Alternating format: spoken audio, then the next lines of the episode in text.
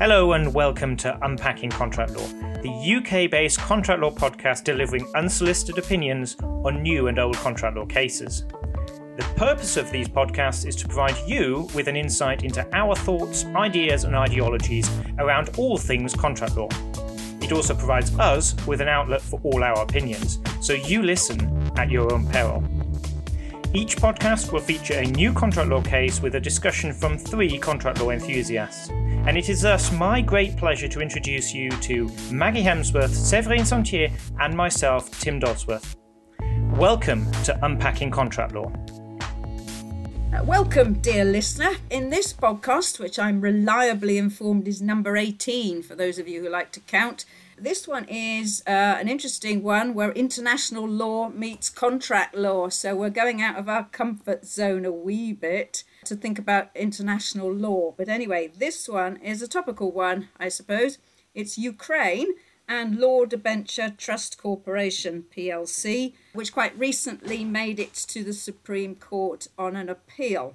Now, a wee bit of background information, but before I get there, I need to introduce my erstwhile colleagues and continued friends to Saintier and Dr. Dodsworth. In fact, I should say Professor Saintier, I think. You have been promoted, have you not, Séverine? I was going to say yes. So I need to acknowledge that great height that you have reached. Promoted and moved to a different place, Cardiff University. Not a sponsor yet. We're well apart, yes. And the other thanks, the other word of thanks is delighted still to be sponsored by Newcastle Law School. Very many thanks to them for sponsoring us. And also, listener, you may have noticed over time that our publishing, if that's the word, quality has been enhanced. And that is largely due to the great efforts of Luke Gaskill, who we are dependent upon for the technological side, as it were.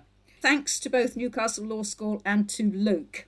So that was a short digression. Now go back to Ukraine and Law Debenture Trust Corporation. It's just a bit of background to this. So Law Debenture Trust Corporation is an English registered company, which is why we're probably talking about this at all. It's a trustee company and was suing on behalf of the beneficiary. And here comes the topical bit. That is the Russian Federation. And they were seeking to recover an eye-watering $3 billion allegedly owed to the Russian Federation by Ukraine, that is the sovereign state of Ukraine.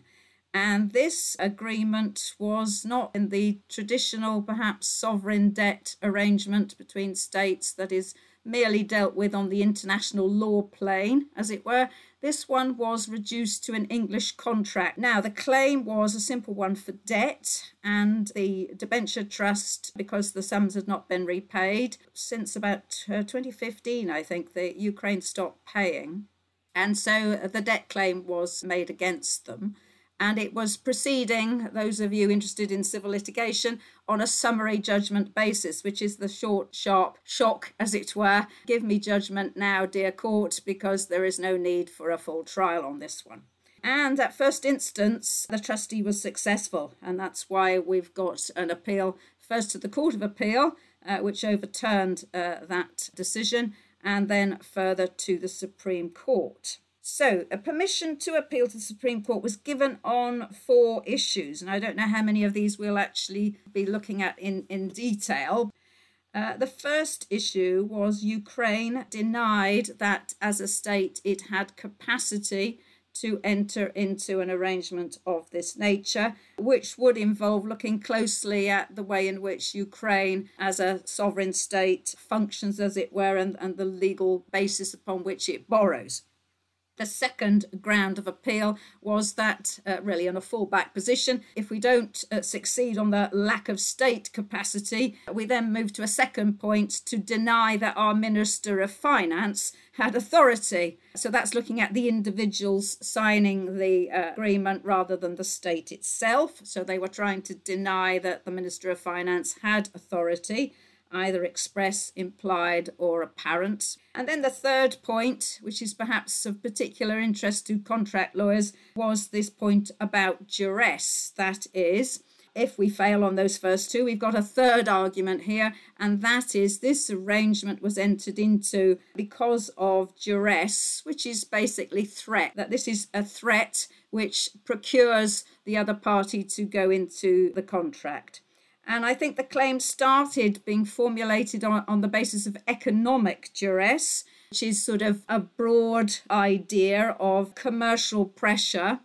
And then it became refined, I think, by the time we got to the Supreme Court to look not just at economic duress, but also duress of the person. So that's physical threats of violence to someone or a body of people, or alternatively duress of goods. So you're threatening not a person, but someone's property. So that became, I suppose, the heart of the dispute before the Supreme Court. And then the fourth point was, I suppose, again, an international law point, this idea of countermeasures.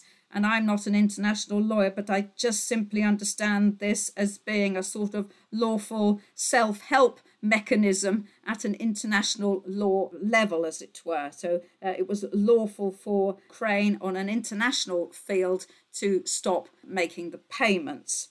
So there were the four main arguments, and really the Supreme Court were able to dispose with most of these with some ease. So the first one, whether Ukraine as a sovereign state had capacity to enter into this arrangement, Supreme Court said, without doubt, it did.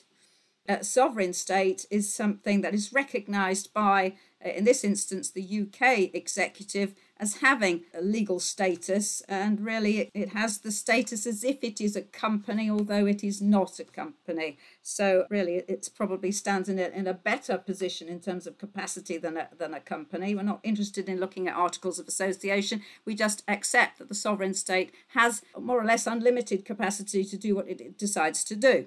So Ukraine failed on that first ground.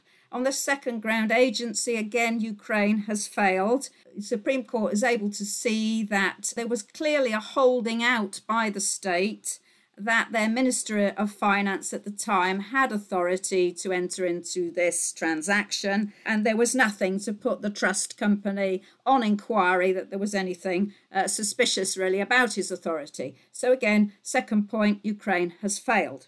So at the moment, it's not looking great for Ukraine in terms of defence here. We move to the third point about duress, you remember, and this had a number of strings to it. So economic duress, I think the Supreme Court has again confirmed what was said in Times Travel, and some listeners may remember that we've tried to tackle Times Travel before. Economic duress is recognised by English law. That's the takeaway line, I think, from that case. But it is not a question of morality nor good faith. Severine's going to be upset now because I've mentioned good faith, and that's her pet subject. It's not about that. It's about this perhaps difficult concept of unconscionable conduct, unconscionability. So it's a question of whether the threats are illegitimate. And that is going to be very difficult to show in terms of economic duress. And you've also got to be able to show not only the threat was made and that perhaps it was illegitimate, but that you had no reasonable alternative but to give in to that. That's going to make economic duress a very narrow gateway.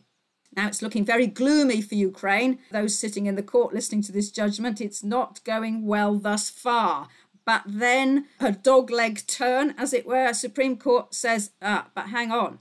You have refined your argument to talk about duress of the person and duress of goods. That is a different kettle of fish. That's my phrase, not the Supreme Court's phrase.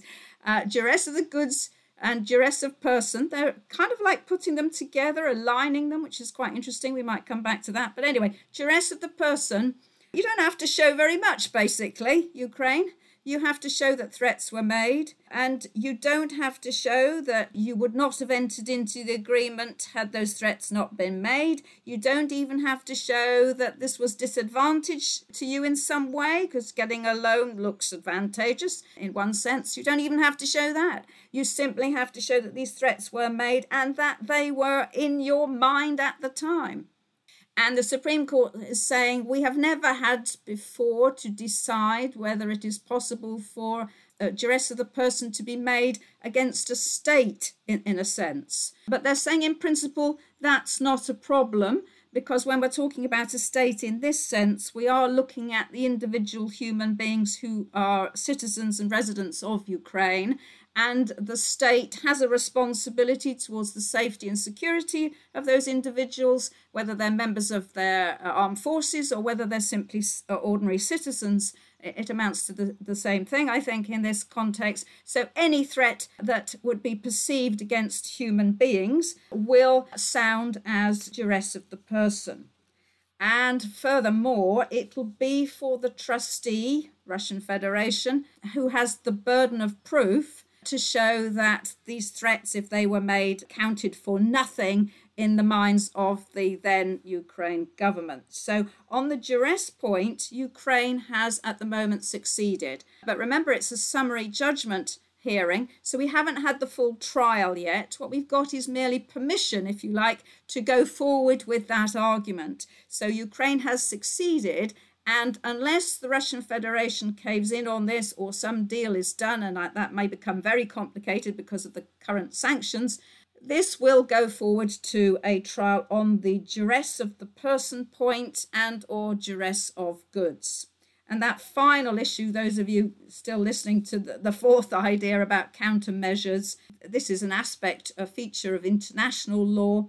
And basically, the Supreme Court is saying international law operates on a different plane, and that's the word they use, from English contract law, and really we don't get into that. So unsuccessful on the countermeasures point. So of the four, Ukraine have permission to go ahead to a trial and defend their position on the duress point, and more than that, the trustee, aka the Russian Federation, will have their work cut out, I think, in showing A, that these threats were not made and counted for nothing.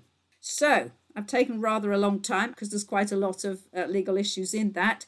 I now throw it open to my friends here to tell me, oh, all of that is completely wrong and the Supreme Court have gone completely mad on this, or any other thoughts that come to mind. I don't know which one of you would like to bat first, if that's the correct phrase. I think the podcast is over. I could listen to you, Maggie, for... I'm just reminded that this is... Yeah, I haven't heard you lecture in a while, and this is just one of those examples where, yes, I could just sit here and listen to you. So, yeah, shall we call it a day here? And that's it. I'm conscious of speaking very quickly because I'm looking at the timer and thinking, oh, crikey Moses, I have been speaking for 10 minutes. This can't be right. And then I just get quicker and quicker and quicker. But it's quite a lot of law in this, in my defence. So what do you think? I don't know. What do you reckon? I can't comment on international. I'm not an international lawyer. So I would not dare to say that the Supreme Court has got it wrong. Far from it. I think we mustn't forget that this is an interim judgment. Maybe it is possible that the parties are going to settle. I don't know what's going to happen. I think perhaps now. I mean, it's taken an awful long time, actually, because it all started before the invasion of Ukraine. So yes, it was all around the time of the annexation, if that's the right word, of Crimea. So we're actually going back to 2013 up to 2015, I think, was the last payment that Ukraine made. Yes. So it's all, that was not commented upon, and it was made clear that was not an issue here. But so yes, what happens for me is important, and I don't know whether we will know formally whether the parties have settled, but the timeline being quite long and of course the events having caught up with it, I think that's also important. So it's quite a difficult judgment to read. It's been, I don't mind admitting that it's taken me a little bit longer to comprehend, and because of the international element, which even though I'm not going to comment on it, it's of course highly relevant. So for me, the question is, I got really interested and my interest sparked by the comment on the first ground of economic duress and how it was disposed of, and the whole discussion about whether it is, you talked about moral, Maggie, but the comment which was referred to back to the Times Travel, morally and socially acceptable. For me, that is an interesting point. And of course, we've got Lord Carnwath, who is dissenting on that. So I think that is an interesting point. The majority made it clear that it's not up to the court to decide what is morally or socially acceptable. No, but I think Lord Carnwath is saying legal standards of international law would be relevant to the question of whether it was illegitimate or not. Yeah. So I think he, out of all of them, is less minded to see English contract law and international law in hermetically sealed separate containers, as it were. He can see leakage, as it were, between the two. So what's happening at an international level is relevant for this question of illegitimacy. Yes, because Lord Carnwath does dissent on the point of the Supreme Court separating the economic duress from the duress to the goods. Yes, and I think he, out of all of them, would have been, the gateway would have been wider for him, as it were, on the duress point. Yes, even though actually his judgment wasn't that long. No, well, he agreed with most. He agreed with most, but I guess on the distinction, after criticising majority for separating the two, for him it would have been, they shouldn't have been separated, especially as he did make the point that the majority, even though they separated the two, then they seem to merge them back in assessing the economic pressure is not completely irrelevant, since it's going to be taken into consideration to assess in the second element. So I think maybe there is something perhaps more that could have been done. The majority have been very keen, I suppose, to stress that sort of sanctions and economic pressure between states. Yes. Has never been, as far as the English law is concerned, has never been something that you could scrutinise and challenge as being illegitimate or not. Point might be made that I think has been made by other podcasters, that the Empire and England has a long history, if you like, of bad behaviour, one might say, morally and socially, if we take it out of its historical context, through time, in terms of applying pressure. And I think the Supreme Court are recognising, aren't they, that states do apply pressure to one another, which I suppose, if was happening between two individuals, might not be acceptable. But what's happening between states seems to be judged in a different way. And the Supreme Court here don't want to get into that argument at all. They want to just look at English contract law and the very clear rules, insofar as they are clear, I suppose, that we have domestically. Yeah. Yes. I'm going to shock everyone now by saying I actually agree with the judgment. Oh, bravo. There are a few little bits that I'd like to bring up, but I do like that we've started with Lord Carnwath's dissenting judgment, because I do think, at least on summary judgment, because it's not whether was then a threat or whether it was illegitimate behaviour. All he is saying is we are assessing whether it could potentially be assessed for that. So do legal standards of behaviour feed into an assessment of illegitimacy if those legal standards of behaviour are simply measured at an international rather than national? And I haven't made up my mind there, because I was fairly convinced after reading the majority, and then I must admit that seed of doubt that Lord Carnwath has planted is growing on me, that there is an objective measure of an expectation of behaviour. And it would have been interesting to hear in the actual judgment then, when there actually is a decision, to what extent that behaviour, whether it amounts to being illegitimate or not, would then be for that judgment. But for them to at least have a look at it, that would have been interesting. So I think what you're saying, tell me if I'm wrong, is that it's a bit of a cop-out in a sense to simply say international law is an entirely different thing and we're not even going to look at it in terms of whether that is illegitimate behaviour. And I think it's Lord Carnwath who's saying, it's crazy, isn't it? Because if something offends international law, we should be taking it into account in determining whether this is illegitimate or not. I mean, that's quite a powerful thought, isn't it? Absolutely. Yes. And I think actually in the majority judgment, it's quite interesting that they don't entirely exclude international law. What they say is international law is restricted by domestic law. So we're not saying that international law can't at all be taken into account. What we're saying is it's restricted in this domain by international law. I think that's at paragraph 204 where they make that point, which is quite interesting. I think that is what Lord Carnwath is actually jumping on in this. So for me, there is enough doubt there that I would have said that that should have probably been decided in the real case, as it were, not just at summary level. And on the other points, there's one or two moments within the judgment where I thought the phrasing is a little bit odd, but I think we'll probably finish off with the countermeasures point and then get on to the others. The countermeasures thing is that pure international law, and I think probably the majority have decided that they've given sufficient here for trial, and again, it amounts to the same sort of argument, the extent to which international law is relevant where you have issues and disputes of a pure contractual nature, and they're effectively saying international law is a different thing. It's not appropriate to look at international law when what the issues are really contractual. Right. Yeah. Yes. I think we're agreed on that one. Yeah. we can tick that one off. Swiftly moving on, okay? Yay! Read the room, team. Read the room. Move on. There was very little said about duress of goods. Other than the Supreme Court now seem to be aligning duress of goods very closely with duress of the person. And I don't know about you, but I've always felt that duress of the goods probably has become subsumed by economic duress. But I don't think we can now say that there wasn't a great deal of discussion about duress of the goods in this, in fairness. So I don't think we could probably say that this has been put to bed.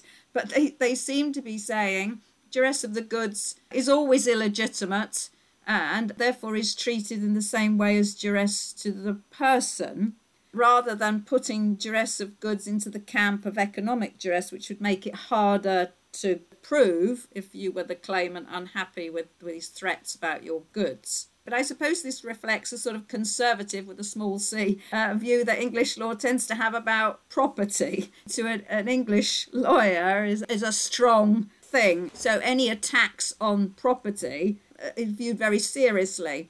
And so you can see why goods are being treated in the same way as people here.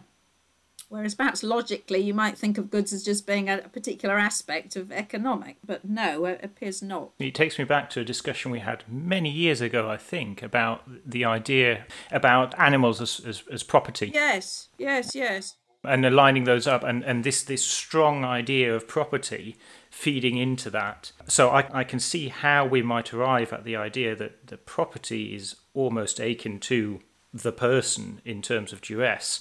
But you can also see how it really aligns with economic duress in the sense that if someone is threatening your goods or your property, it's fairly easy for you to ask, well, did you have another option open to you?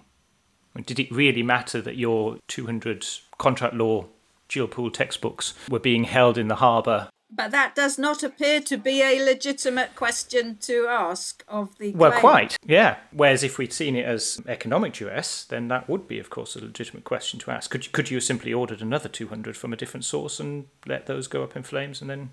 No, so property is a special thing, as it were. Yes. And that definitely, I would say this underlines that, although... I agree, logically it doesn't. Although, on the pet point of view, it probably makes sense. Someone's beginning to threat your cat or dog or donkey. Well, I suppose that one, if you remember, was looking at the Consumer Rights Act. Yes. And that uses the word goods. Yes. So it's the sort of idea of what is good. It includes anything that you own. And so technically that would be. The other interesting thing I picked up, I don't know what you think about this, is that at some point, even if the duress claim succeeds, there would be a further argument about restitution or unjust enrichment, as we might say now, because Ukraine has had $3 billion and has not repaid this. But I was wondering, whether this is in part a tactic to delay the dealing of this whole thing until after the invasion of Ukraine has hopefully been resolved. And then the question then becomes international law again, I think, and the idea of reparations, whether the Russian Federation will ever be called upon to make reparations. And if so, those reparations would likely be far greater than the debt that is currently being claimed. Yes, I think the only thing I was thinking of in that respect is what would the terms be in restitution restitutionary terms, because you're still going to have to pay interest on it, or you would still have to pay interest on it. But I suppose if you can set that off against any probably pretty high reparation payments, that's great, because they've got the money now. It's in their pocket right now, isn't it? And that counts for something. So I'm not sure that the terms or what they would have to pay, say if no reparation was required, would probably be fairly simple. I know that they're claiming that these are onerous and unusual terms, but they're probably not far off what they would have to pay anyway, just not immediately. So I think a lot comes down to time. That was a long way of saying yes, Maggie, I agree with you. I'll take that. I'm not fussy.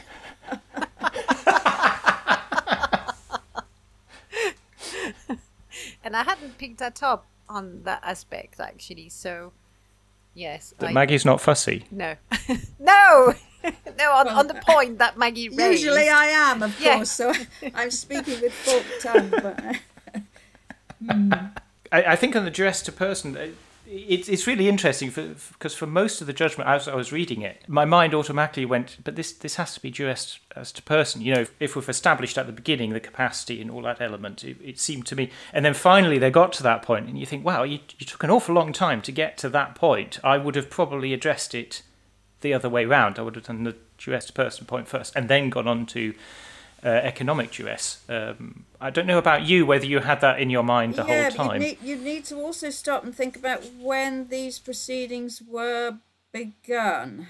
The Court of Appeal is 2018. Mm. So that's well before, obviously, the invasion, but post-Crimea. Yeah. First instance, maybe a couple of years before that. I haven't tracked the date of that, but it may be that that was not in the forefront of the draftsman's mind at that point. Mm. The international settings also completely different. There was a clear division of opinion in relation to how to deal with the Crimean one. So maybe that is something which is relevant. I think you're right, though, that whoever was giving instructions to Ukraine's solicitors and counsel when this began... You would have thought it would have been, had there been threats made of a nature towards one's citizens and armed forces, it would have been mentioned then. So the fact that perhaps you haven't originally claimed in that way, well, that might weaken your contentions now that there were threats, because of course that's still going to have to be proven and will still have to be proven by Ukraine, that threats were made by particular people in particular positions of authority. You probably almost need verbatim, if possible. So that may be difficult. But not an issue for here, is it? Because that's an evidence question. That would be for the main trial. Yes, quite. So that's my point. Okay. This is only the Supreme Court saying, in principle, duress of the person and duress of goods is an argument that Ukraine is permitted to use. That's all they're deciding. It'll still be for Ukraine to have to show that threats were made of a serious nature by people in authority in the Russian Federation or those speaking for them, to people in authority in Ukraine and ability to make decisions and be influenced by this. And then it will be for the trustee, aka the Russian Federation, to somehow show that those threats were not in the mind of the Ukrainian government at all, as at the time they entered into this trust deed. Never mind what happened afterwards. What's important is what happened at the time of that trust deed. Do you see what I'm saying? It's the time then rather than knowing what's happened since. But I suppose knowing what's happened since might be some way supportive of perhaps the seriousness in which the threats were taken in 2013 by the individuals concerned then. You know, they have, in a sense, they would say, well, we've been proven right. We took it seriously then. Right. And look how things have panned out. Yeah. We were right to take it seriously then. That's probably, I would think, the most that one can say. And if you look at the judgment, Supreme Court very careful to say, we've not been asked to consider events after 2019. We're only looking at the events prior to that. Yeah, and that I think, strictly speaking, that must be right, because it's what happened as at 2013 when you signed this deal to borrow $3 billion from the Russian Federation rather than getting money from Europe, also for example. I think from what I get from the judgment is that the duress to the goods and property came in slightly later.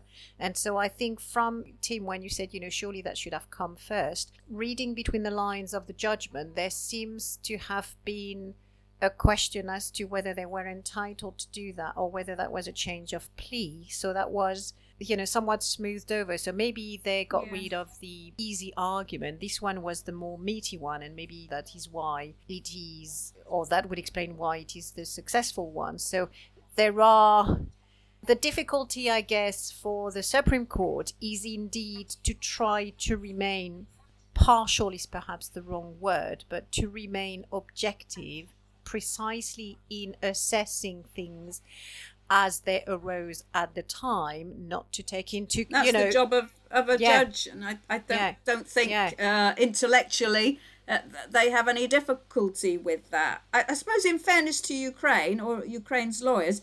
I can't remember the date of Times Travel, but, the law has changed in terms of guidance. And that is one of the reasons. Throughout this period. So when this started, 2018, 2017, I don't know, this was before we got any clarification about the narrowness of economic duress. So perhaps when they started, economic duress looked to be a wider... the goalposts have changed through time. Yes, and that is actually one of the reasons. I can't remember where in Lord Reed's judgment it is said, but it is one of the reasons why appeal was granted, precisely because the law has moved on since then, that it is allowed to go to trial because it is important. And also it's an entirely novel point, isn't it? English law has not previously been asked to consider whether duress of the person and or goods is available as between states, in effect. So this is a new bit of law. And previously, I mean, students will remember, we don't get many cases in English law about duress of the person. Most students know about the Australian case that came to us, to the Privy Council of Barton and Armstrong, where you've got two wide boy businessmen threatening to break one another's legs or kill somebody. Yeah. That's the sort of, not exactly run of the mill, but no. That's a simple tale of ordinary everyday country folk, as one might say. That's the sort of storyline that I suppose people would make up for soap operas on the television. But that was a real case, but it was 1976, 77. So we don't get many cases. So this is novel in the sense of two states, but also not so many cases about duress of the person. So that might be another reason why it warrants Supreme Court looking at it. Yes, I think so. That's what I got from the decision as well, that, things have moved on and, Times Travel was, of course, mentioned quite a lot and therefore agreeing with it and reiterating that the law is different, and therefore that is why that needs to be looked at. So yes, but whether the parties will settle. And on that note, I have no segue this time at all, so I'm just going to jump right in. Newcastle Law School provides genre and research-led teaching so you can explore contemporary legal issues taught by experts in their fields. Learn more about their International Commercial Law LLM or International and Global Challenges LLM by visiting ncl.ac.uk. Thank you, Newcastle Law School, for sponsoring us here at Unpacking Contract Law. So there's a mention of international law. In other words, you could be looking at international law with an LLM at Newcastle. See, I should have let you do that. I knew I should have let you do that. I had nothing there to do the segue, and then Maggie just... takes it away. See, that's... We were talking about timing there, and I thought something was really interesting when we were talking about the agency, or whether we're still at the beginning discussing the agency point. And namely, what they mention there is that Ukraine started paying the notes, or started paying the interest. Now, what struck me there was that normally in contract law, of course, we go back to the time the contract was made. Here, we're looking at behaviour following the contract being made in order to assess whether they had ostensible authority. I don't know whether we want to jump into the ostensible authority point first, but it seemed to me that was odd that we could take into account behaviour after they had entered into the contract. I suppose on the agency point, that might be an argument either to support that your guy, the Minister of Finance, had authority, because if you felt he hadn't after the event, why the hell were you paying on this deal? It would undermine, I suppose, an argument as to lack of authority. I guess you could also try and say that if he didn't have authority at the time, the fact that you took this contract on, as it were, and made payments under it might go some way to show ratification. That's better. Now, that's the argument that I was looking for, not so much the first one. I don't find the first point you were making particularly convincing, because in contract, again, you don't have to act as if you're in a contract just for there to be a contract or not. It makes no difference down the line. The behaviour afterwards doesn't make... But the ratification point, I think, is a good one. Yeah, but it would simply be evidence that you the principal, we're saying now, the principal as in the state of Ukraine, had no difficulty with the idea of the authority because they enforced the agreement for a period of time. But I would have to disagree on the ratification, because the point was made that the Minister of Finance did... Ratification works from a different viewpoint of apparent authority, because when there is ratification, ostensible authority or apparent authority, it works, there is a representation which is made, and by the fact that there was nothing which was shown to put doubt into the Russian Federation as to whether the Minister of Finance had authority. Yeah. Whilst with ratification, it would be the Minister of Finance taking upon himself to do something which he can't, and then suddenly the Ukraine state, deciding, yeah, that's a good deal. No, the agent can't ratify his own... No. But ratification works that the agent does something which he doesn't have authority to do, and then at a later stage, the principal thinks that it's a good idea, and so it works as antecedent authority. Yes, I don't disagree with that. And that's the only behaviour in my mind that would work. But no, because these are alternative arguments, that's all. So here, just to turn that around, so we would have the Minister of Finance entering this deal without the authority. Ukraine then starts paying, and that payment, the argument, I think, Maggie, if I've understood us correctly, that payment would be seen then as the ratification of the... Yes, it would. It would. That works for me. But I don't think we ever got into that argument, because the Supreme Court was able to look at the holding out, as it were, the representations by the state in all their dealings with the debenture trust company, really to indicate the Minister of Finance has authority to do all of this. And so the authority point, I think, was quite easily disposed of, both by the Court of Appeal and Supreme Court. So Supreme Court saying effectively what the Court of Appeal said on that, I think. There has been authority. Yes, that worked along the estoppel lines, doesn't it? They're stopped from denying. That I think, is how theoretically one rationalises apparent authority, or sometimes called ostensible authority. Yeah, it's a form of estoppel. That is completely the case, yes. Rama Corporation, the basis, it is estoppel. It is an easier form of estoppel than the one in contract, because there is no need for the third party to show that there was a detriment. Entering into the contract is enough. But for me, the ratification wouldn't have worked, because the two actions are completely different.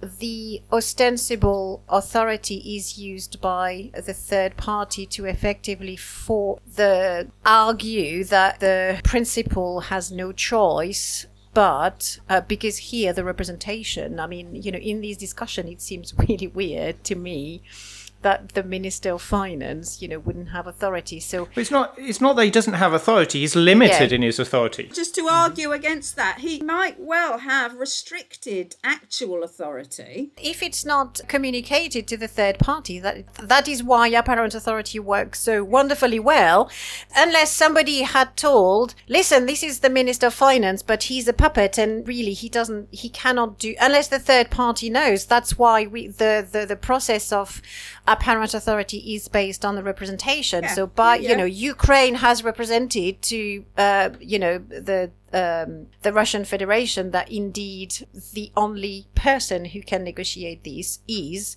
or one person who can negotiate this is the Minister of Finance. So. And not only negotiate, whether he has authority to actually sign it off, as it were. Yes. Yeah. Yeah. Yeah, no, I agree. Why won't ratification work as an argument? So, oh gosh, you're putting me on the spot. I was about to say, you are the expert. I know. No, don't put me as the expert because I need to do a lot. Well, it was just that you said that you weren't really happy with an argument about ratification. Ostensible authority seemed to be a much better way. So... I don't argue with that. Yeah. But also ratification is used by the principal to agree. It doesn't have to, though, does it? Oh, it can be used by it. So hold on a minute. It can be used by it is used by the principal. Ratification is the principal realizing that, hold on a minute, what the person has done is what the agent has done with that authority is actually quite useful for us, so we're going to use it. So here, if they were trying to argue that they had no authority, they would not be using ratification because they're the one. All right, but you're saying ratification is only available to the principal, and I'm arguing really is that so? Because surely a third party can say, even if your chap did not have authority, actual or apparent, you have yourself since ratified this arrangement. So now it's too late for you to change your tune, as it were, and blow hot and cold.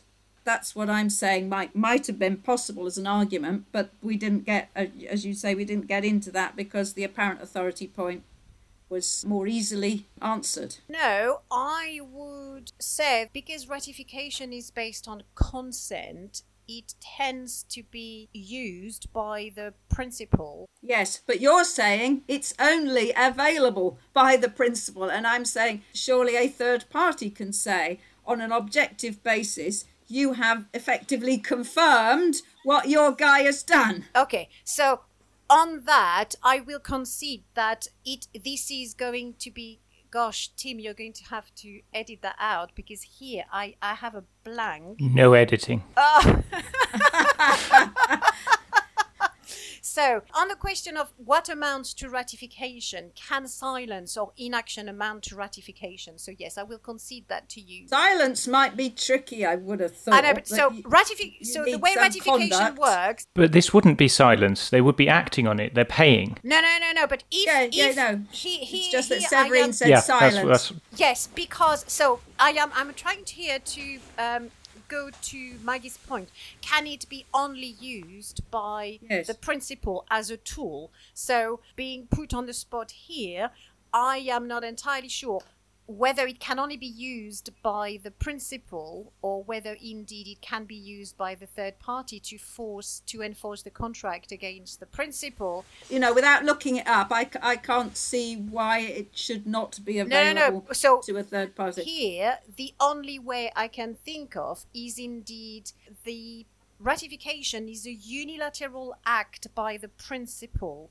So the principal must be consciously... Yes. Wanting to ratify. That's why I'm saying that it tends to be a tool which is used by the principal. But that is still going to be measured objectively. I know, but here the only person who would have ratified is Ukraine. So therefore, I don't see how ratification would be better here, because if Ukraine is saying a sign not having the minister didn't have authority, it's not in their interest to say, or we've ratified. Yeah, but they're not the ones saying that. So therefore... Yes, no, all I'm saying is that this is not an optional thing. One looks at objectively how you have conducted yourself. Yes, so therefore that is why I think we are in agreement, but maybe I am not expressing myself very, very clearly. So what are the elements to establish ratification? There must be a unilateral act by the principal, because the principal can only ratify if either everything or nothing. He cannot pick and choose, and the principal can only ratify if he knows of the consequences of the ratification.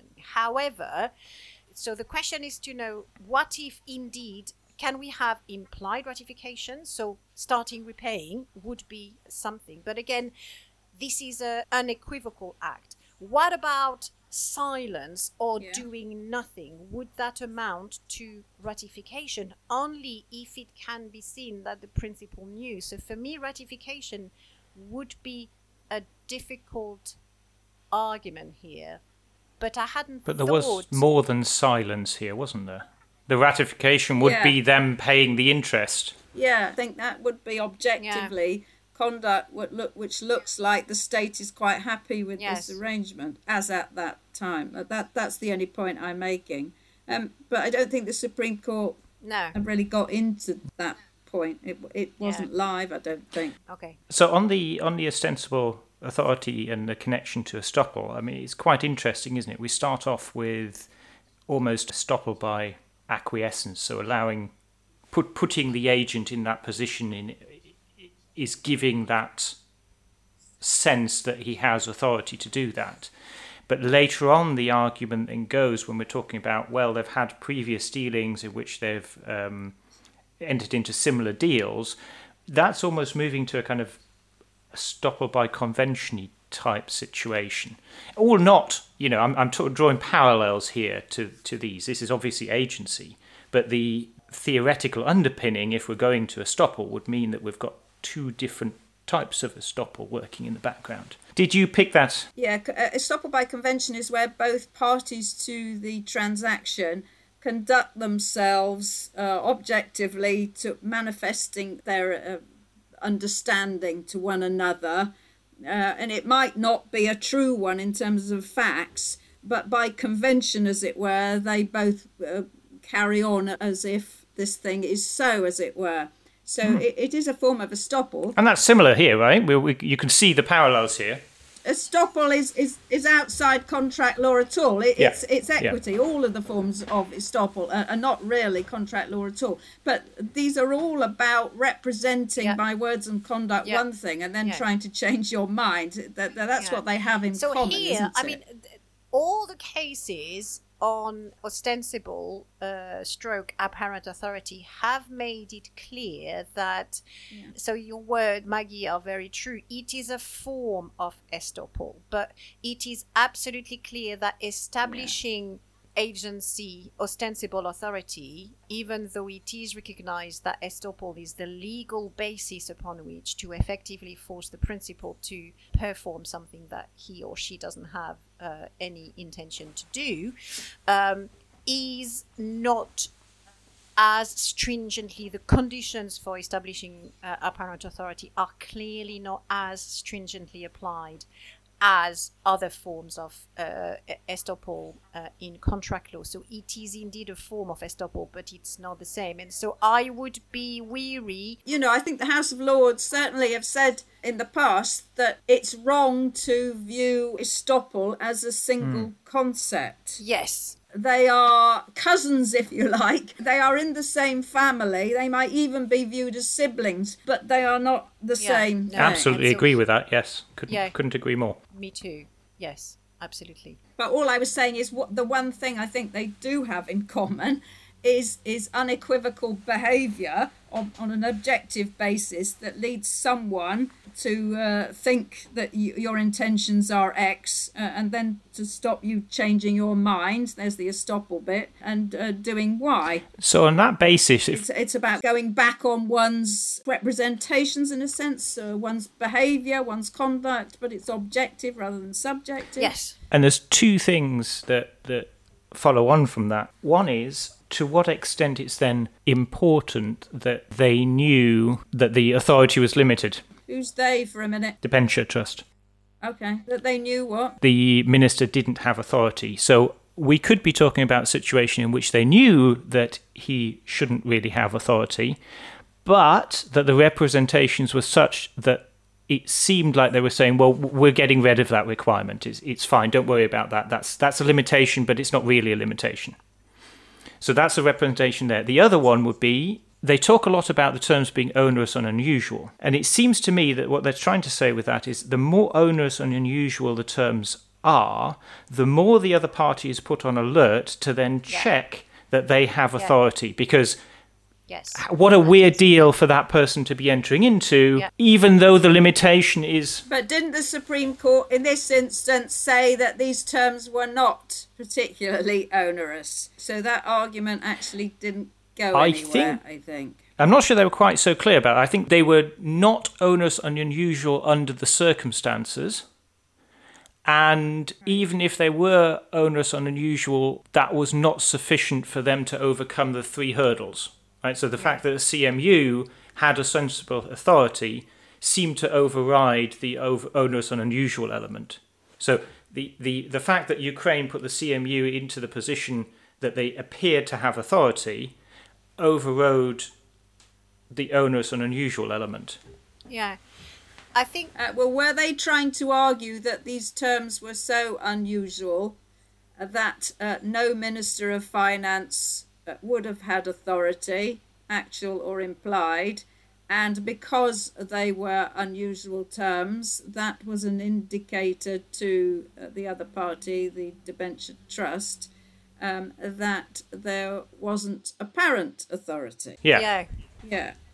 So as I say, an indicator that there was a lacking apparent authority, but I don't think it went anywhere, did it, that argument? Tim, has to be seen in light of public policy surrounding apparent authority. It is absolutely clear that apparent authority is a tool to be used by the third party, and because it is absolutely clear that it is here to protect the interest of the third party, there is discussion in the agency surrounding to see whether, in fact, it's too easy for the third party to establish. And so this whole discussion about at which point should the third party just say, hold on a minute, we might not know, but we should just double check. And then if we don't, then the third party will not, because the criteria for apparent authority is that the third party must believe that indeed the representation that the agent has authority is true. And again, remember, objectively, reasonably believe. Absolutely. So this is this idea about being put on inquiry. Exactly. And if it's not sufficiently out of the norm, as it were, then you would not be put on inquiry. Exactly. So at which point, and the usual element is that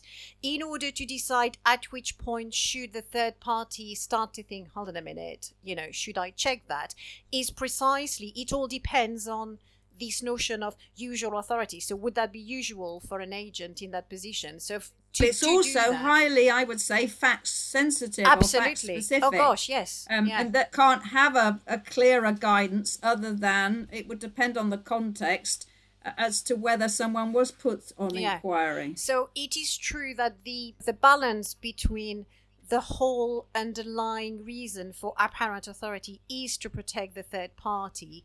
However, of course, if that is always the important element which is taken into consideration and checking indeed. Yes. It's not a blank check. It's not a blank check. Idea of apparent authority. No. It's what is reasonable to have assumed on the representations that were made to you, I would say.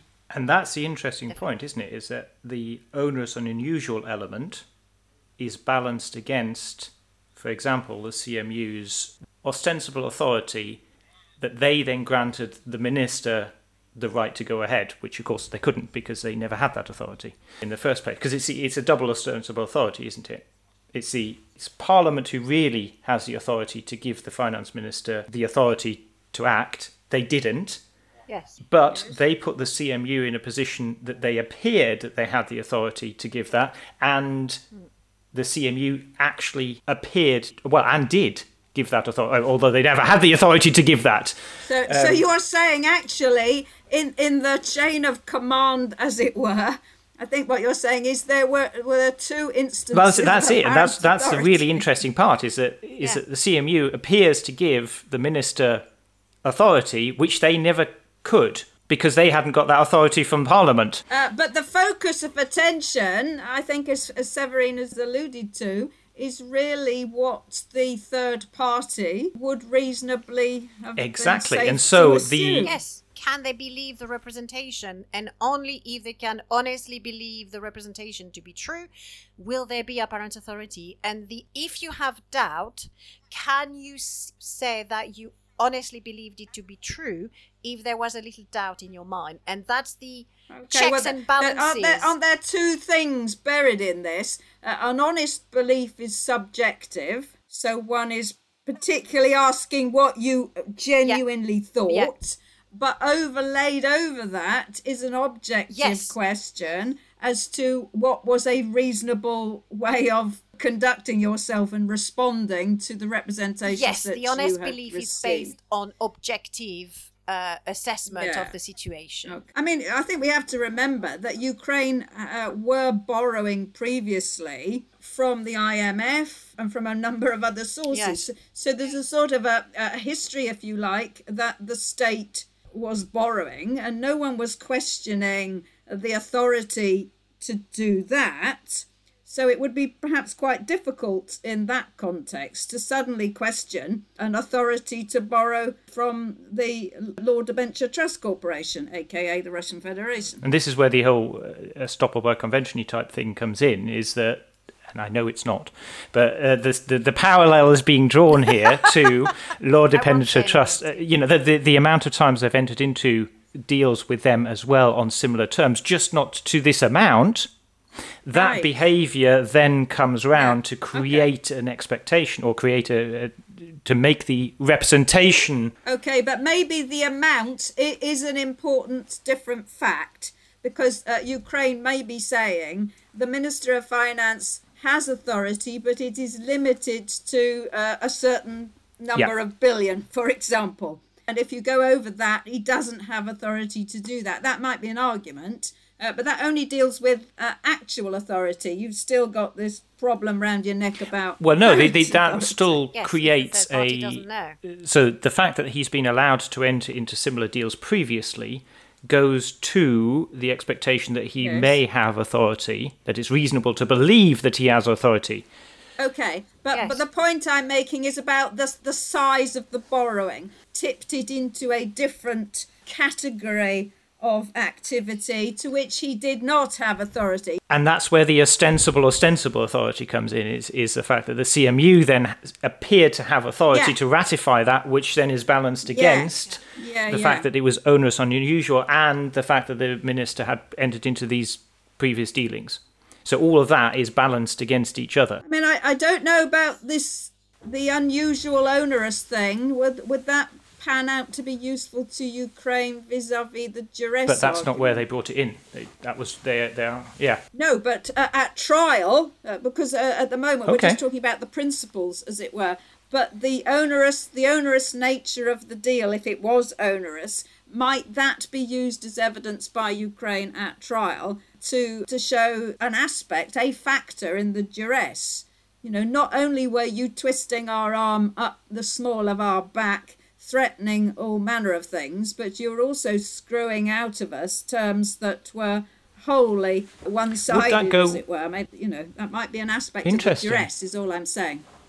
Would that go to? Would that not go more for economic duress rather than duress to goods? Well, no. The threat is, if you don't sign this, we will do X, Y, Z. So it's all part of that picture, as it were. I mean, there was one more interesting thing that, now you've said this, makes me think of something else. But just jumping in on that, I think there's, Séverine, what you were saying, there's something there. Because the threat itself is for duress to person is enough. But on the economic duress side, I think the point you were making there, Maggie, goes to whether they had another option. Isn't that evidence that we had no other option? Look at how onerous and unusual the terms were. It's quite obvious that we didn't have another option but to enter into them. Otherwise, I don't see how the onerous and unusual point could feature in duress. The other option now, remember, is not relevant for this trial because it's proceeding on duress of the person, duress of the other option is not relevant. Yeah. Had it been economic duress, then yes, you would have to show you've no other option. But there was something in the judgment. That's why I said when you raised that point, that would be potentially relevant for economic duress, not for the point upon which they've been allowed to go to trial. And that's what I was agreeing with. Well, I don't know.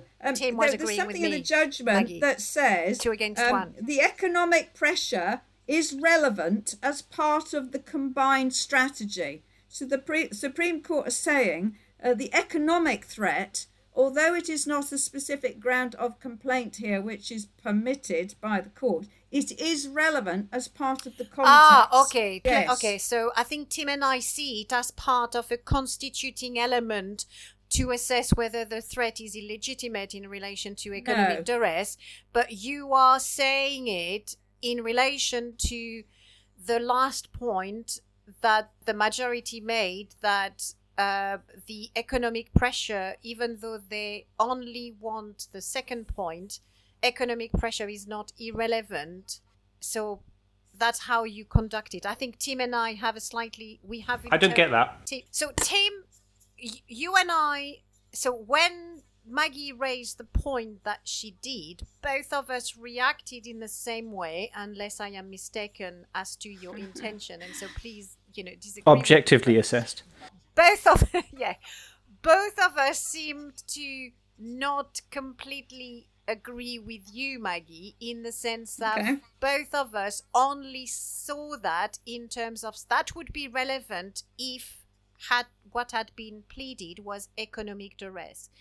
As economic duress is not relevant, we could not see how the point that you've raised would be relevant. But now now that you've further explained, the onerous part of the term is what you consider the economic surrounding, in the same way that on paragraph 196, the majority says we do not consider economic duress as being relevant. However, that is not to say that so you see it as a further element that there was economic pressure which was applied onto Ukraine. It is just simply part of the background, because there's...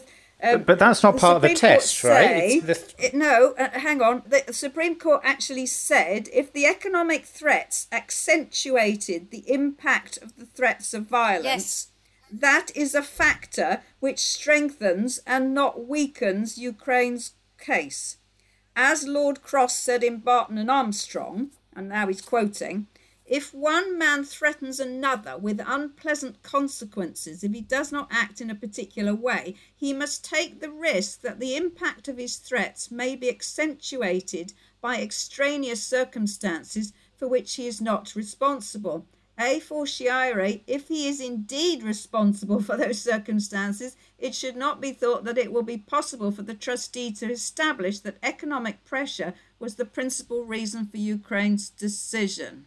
So I think what they're trying to say is, although this does not go to trial on economic duress, the economic duress, if it is established in a very general sense, the pressure, as it were, we shouldn't call it economic duress because it's not succeeded on that basis, but the general pressure in the background, including the terms and everything else, will be relevant evidence. I think it's an interesting point. It's a really, really fine point. Because the economic pressure that Russia was exerting was slightly different. So I think it is an interesting point that you are making as the surrounding but element that there was, appreciate the illegitimacy of. Yes. So that's the question that I have. I agree with you, Maggie. I remember that part of the judgment as well. The question is, does that mean that it's part of the test of whether the threat is illegitimate, or is that part of the causation that meant that's why they entered into the deal? I think if you had to put it any label, it would be part of the causation, because what they're saying is the trustee will not be able to argue at trial that the reason your decision making was all about the economic threats.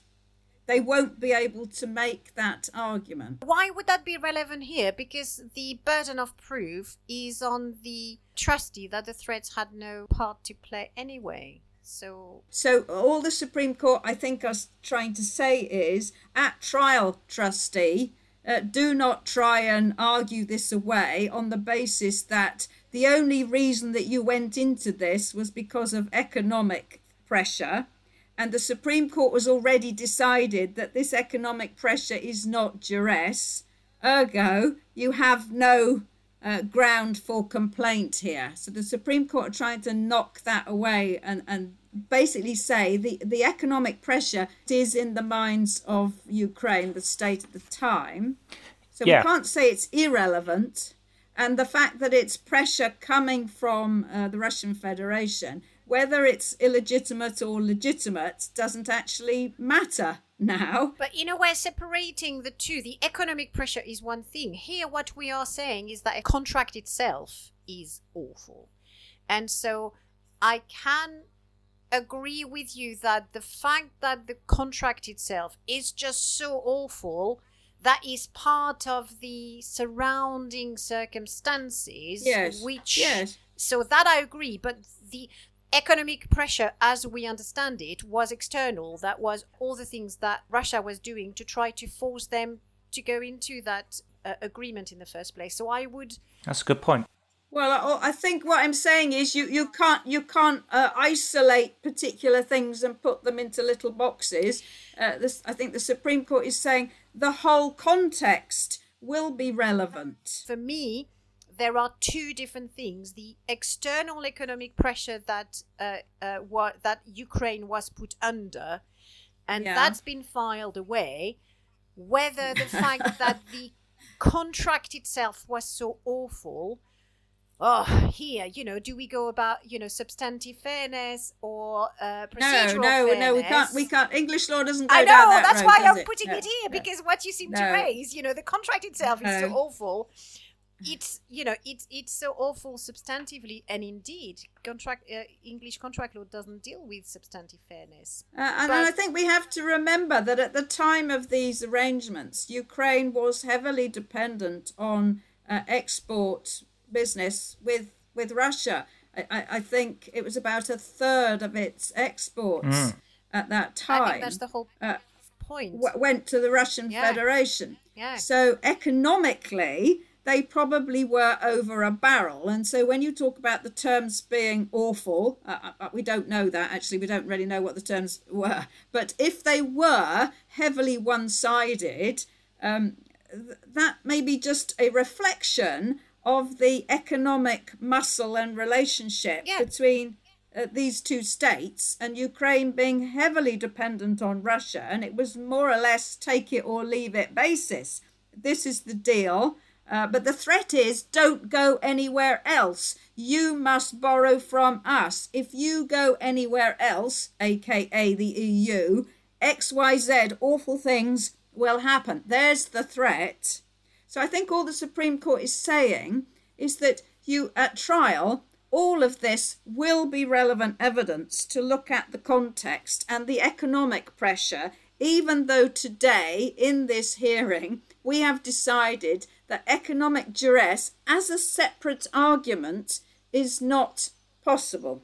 I partly agree with you. My only concern with this is there is a risk of conflating economic duress with what they've been allowed to go to trial for. There is an argument there, though, which is to say that a normal threat to the person... What's a normal threat? Or a played-down threat, oh, wouldn't it be awful if your goods go up in flames, may be accentuated... That's an implicit threat.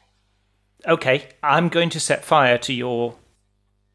This is going to go into the. This is going to go into the description of this podcast, isn't it? If I set fire to your goods, maybe accentuate it as a threat, may become more of a threat because of the surrounding circumstances. So because of the fact that they have nowhere else to go, in which case it's less about the causation there. It's more it features into the illegitimacy.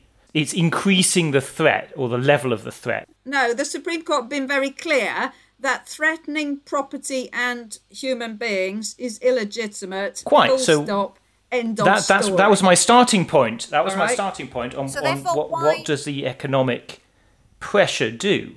But I can see that a more implicit threat or a less aggressive threat would become accentuated because of the economic pressure that's also applied. So the combination of both makes it worse. I don't think it matters whether it's explicit or implicit. You're looking at the threat. And that's the context. That's what I mean there. In context. And I think all the Supreme Court, all the Supreme Court is saying is the context will be relevant when at trial someone is looking at these threats. Yeah. So the economic context is relevant.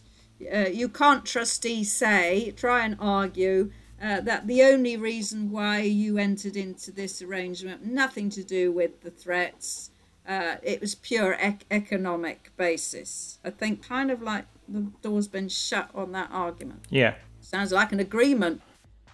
Silence. Severine's not happy. I didn't say anything. So please don't take my silence as agreement. We're back to the beginning of the podcast. No, I'm not unhappy. I just think, even though I can see the point that you are making, Maggie, I am worried that by making it, we're conflating two different issues. And I will leave it at that. Oh, well, interesting topical stuff. Yeah, so I hope somebody... We've rambled on today. We had a lot of energy left, clearly. Yes. Well, listener, I hope you've managed to survive. Hold sanity together for debate. We've sort of agreed, I think, to the extent that we agree generally. So it just remains for me to thank the lovely Séverine and the lovely Tim and the lovely listener for bearing with us again. So thank you very much. Thank you very much. And if you've got any comments, ideas, do email us at unpacking.contract.law@gmail.com. Bye.